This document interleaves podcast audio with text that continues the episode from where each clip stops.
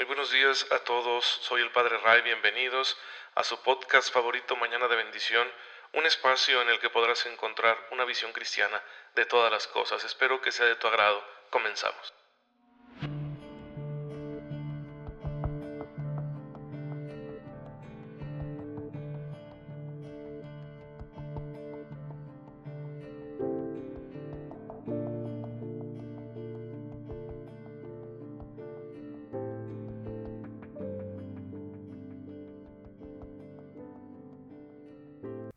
Muy feliz miércoles, queridos hermanos. Bienvenidos a su podcast católico favorito, Mañana de Bendición. Soy su amigo el Padre Ray. Les envío un fuerte abrazo y un cordial saludo y mi deseo de todas las mañanas. Una fe muy viva, muy activa que les permita descubrir todas las gracias que el Señor está poniendo delante de ustedes ya desde que Dios nos concede estar despiertos un día más. Ahí está su gracia.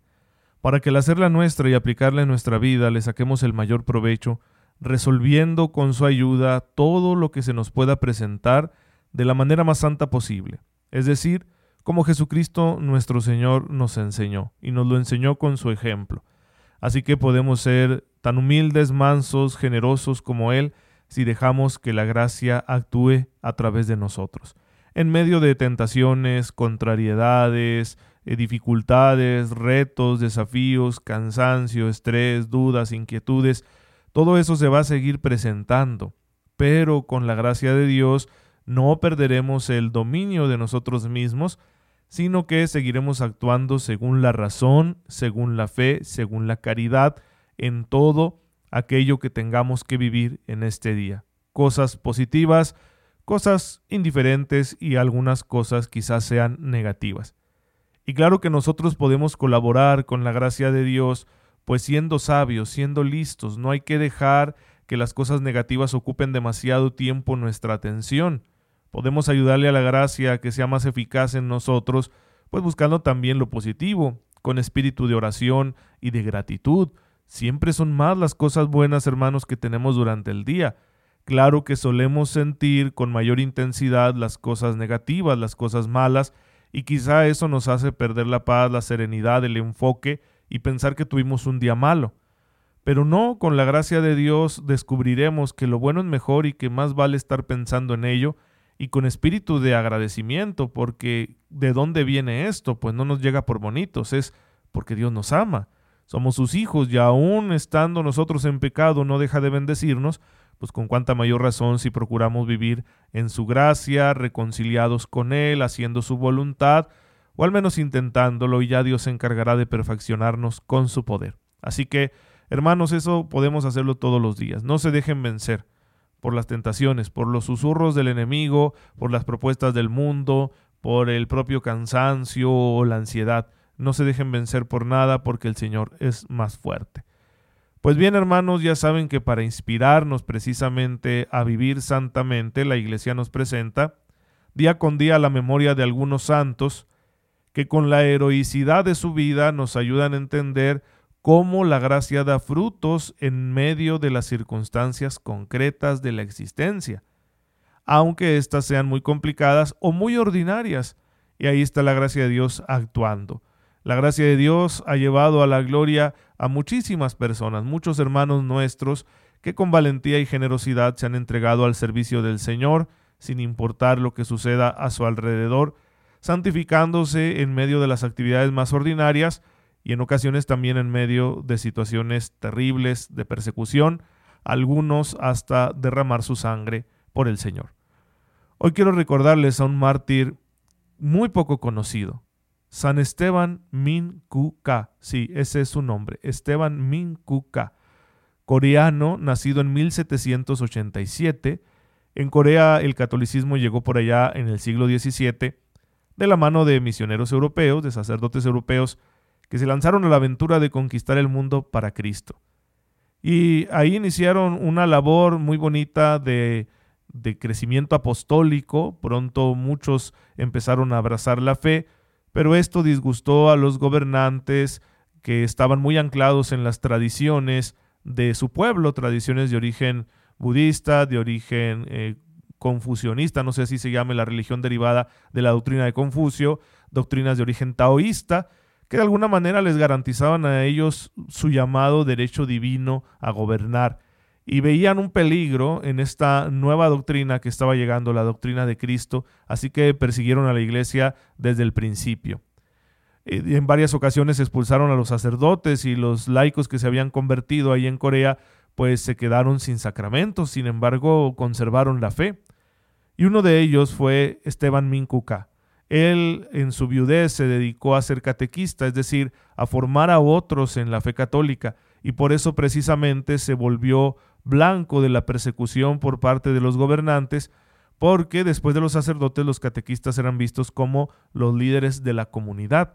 Así que pues a él lo estuvieron acosando un tiempo, luego lo encarcelaron, le invitaron a apostatar, él se negó y terminaron quitándole la vida. Fue fiel a Cristo hasta el final, un hombre que entregó lo mejor que tenía, su propia vida, para el Señor, porque para él era muy importante ser fiel y dar testimonio a los hermanos. Y miren qué interesante porque de eso vamos a hablar hoy en este episodio de Mañana de Bendición, siguiendo lo que el Catecismo de la Iglesia nos enseña al respecto del octavo mandamiento, que nos dice que hay que hablar con la verdad, que hay que ser veraces, no dar falso testimonio. Y bueno, la veracidad lo primero que nos permite es dar testimonio del Señor. Somos hijos de Dios y el catecismo nos recuerda que estamos llamados a dar testimonio de Él como Cristo lo hizo delante de Poncio Pilato, así lo recoge el Evangelio de San Juan, capítulo 18, versículo 37. Jesús dice ahí, yo he venido al mundo para dar testimonio de la verdad. Y San Pablo, cuando le escribe a Timoteo en su segunda carta, capítulo primero, versículo 8, nos dice, no hay que avergonzarse de dar testimonio del Señor. Habrá muchas situaciones en las que este testimonio se nos va a pedir. Por eso hay que procurar tener una conciencia limpia ante Dios y ante los hombres, y la veracidad nos permite entonces ser testigos creíbles del Evangelio, la transparencia y sobre todo la coherencia de vida. El testimonio es un acto de justicia por medio del cual nosotros damos a conocer la verdad. Entonces es muy importante que nosotros como discípulos de Cristo, como bautizados, demos testimonio de la verdad. La verdad que es Cristo, y claro que en él encontramos la verdad acerca de Dios, la verdad acerca del hombre y la verdad acerca de lo que es justo para el hombre. Por eso muchas veces el testimonio cristiano consistirá en defender a los débiles, en proteger a los pobres, en actuar para que se promueva el derecho que todo ser humano tiene a una vida digna. Y esto sin duda que nos va a hacer confrontarnos con los poderes de este mundo, porque los poderes de este mundo siempre estarán buscando anular al hombre. Supuestamente en el mundo las sociedades se construyen en torno al hombre, pero la verdad es que no.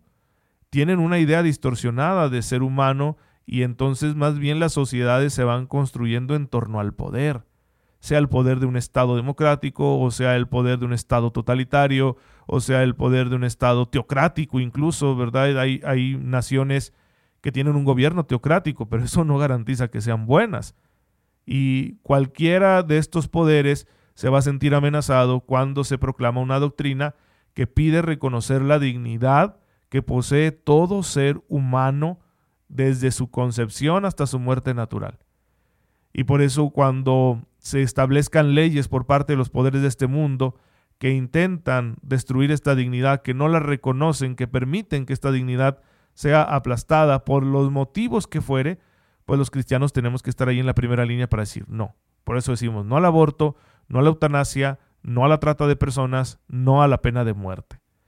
Algunas de estas cosas suenan más contundentes que otras en el discurso cristiano ordinario. ¿A qué se debe? Bueno, creo que la sociedad en su mayoría está en contra de la pena de muerte, pero desafortunadamente ya no en contra del aborto. Y por eso tenemos una lucha más comprometida ahí, porque en el tiempo actual hay cosas que quieren hacerse pasar por buenas. Todavía no llegamos, por ejemplo, aquí en nuestro país, a que se quiera hacer pasar por bueno la trata de personas. Esperemos que eso nunca suceda en ningún país del mundo. Pero sí se hace pasar por bueno o por indiferente, o al menos por legal, la cuestión, por ejemplo, del aborto. Y por eso se nota más nuestro discurso en esos temas, pero no quiere decir que estemos a favor de lo otro o que seamos indiferentes, no. Todo, todo atentado contra la dignidad de las personas es una ofensa contra Dios contra el hombre y nosotros debemos dar testimonio de la verdad y decir con fuerte voz, eso no está bien. Claro, igual que Cristo, que eso fue lo que él hizo, pues nos llevará a la confrontación con estos poderes. Y podemos llegar al extremo del martirio. Como dice el catecismo en el número 2473, el martirio es el supremo testimonio de la verdad de la fe, porque es un testimonio que llega hasta la muerte. El mártir da testimonio de Cristo, que igualmente murió y resucitó por la verdad. El mártir está unido por el amor a Cristo y da testimonio de la verdad de la fe y de la doctrina cristiana. Pues bueno, hermanos, por eso los mártires son muy importantes para nuestra vida de fe, por eso los recordamos con tanta devoción y cariño, porque son testigos de la verdad, y que al estar dispuestos a dar su vida a morir por esta verdad, nos demuestran la firmeza, la fortaleza, la necesidad de esta verdad.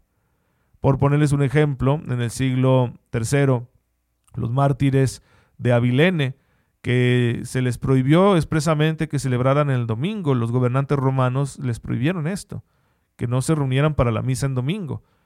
Y ellos lo hicieron. Y cuando el procurador romano los cuestionó porque habían desobedecido una ley, una norma directa, una orden directa, ellos respondieron, no podemos vivir sin el domingo.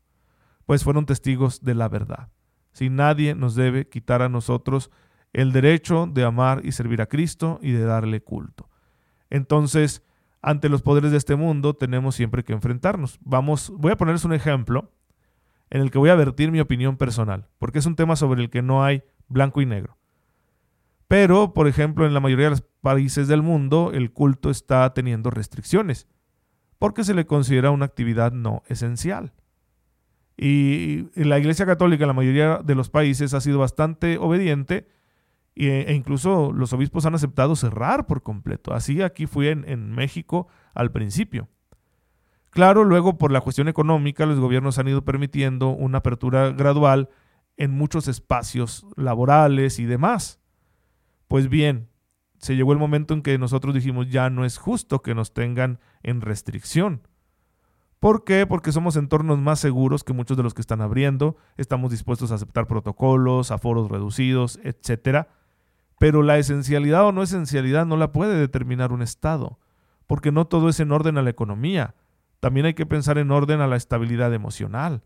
Así que por eso dijimos, ya esto no es justo y empezamos a presionar y quizá algunos en algunas partes cuyo nombre no voy a mencionar, pues se adelantaron y abrieron, desobedeciendo una ley, porque la ley no se obedece por ser ley, la ley se obedece por ser justa.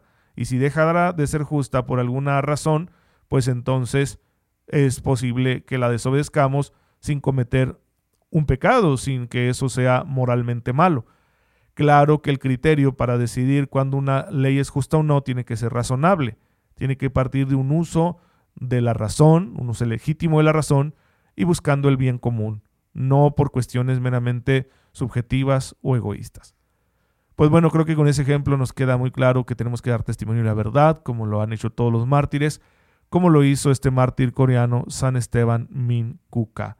Dar testimonio de Cristo con todo nuestro ser, con todo nuestro corazón. Pero para llegar a un posible martirio, uno tiene que estar preparado viviendo en la verdad. Es decir, no, no mentir, no mentirnos a nosotros mismos, no engañarnos, no intentar engañar a Dios presentándonos ante Él como si fuéramos buenos, y no engañar a los demás para manipularlos o para obtener beneficios o para excusarnos de nuestros propios errores y responsabilidades o porque le tenemos, no sé, coraje a alguien y entonces le levantamos un falso. No, e, eso no está bien. Es una ofensa directa contra este mandamiento. Mañana ahondaremos en las ofensas contra este mandamiento y por eso no nos está permitido y nosotros tenemos que tener mucho cuidado de vivir en la verdad si queremos ser santos. Para estar preparados y dar testimonio de Cristo como los mártires, tenemos que vivir en la verdad, en los detalles más pequeños de la vida y sobre todo en la relación con nuestros semejantes. Te damos gracias, Señor, porque en tu infinita bondad nos has confiado la tarea de dar testimonio de tu presencia y de tu amor a favor de los hombres. Ayúdanos a hacerlo viviendo en la verdad todos los días de nuestra vida. Por Jesucristo nuestro Señor. Amén. El Señor esté con ustedes. La bendición de Dios Todopoderoso, Padre, Hijo y Espíritu Santo, descienda sobre ustedes y les acompañe siempre. Gracias hermanos por estar en sintonía con su servidor. Oren por mí, yo lo hago por ustedes y nos vemos mañana si Dios lo permite.